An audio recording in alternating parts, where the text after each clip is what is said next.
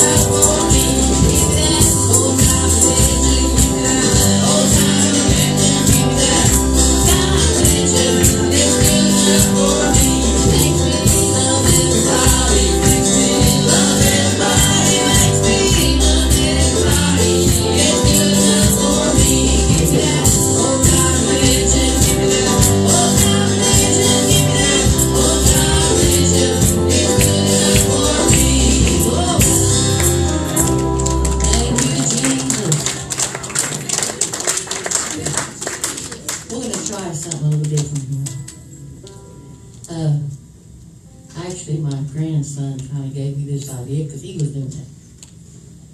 know, a lot of times we'll make a Christian song out of the word, but sometimes when we sing, we don't pay much attention to the words to it.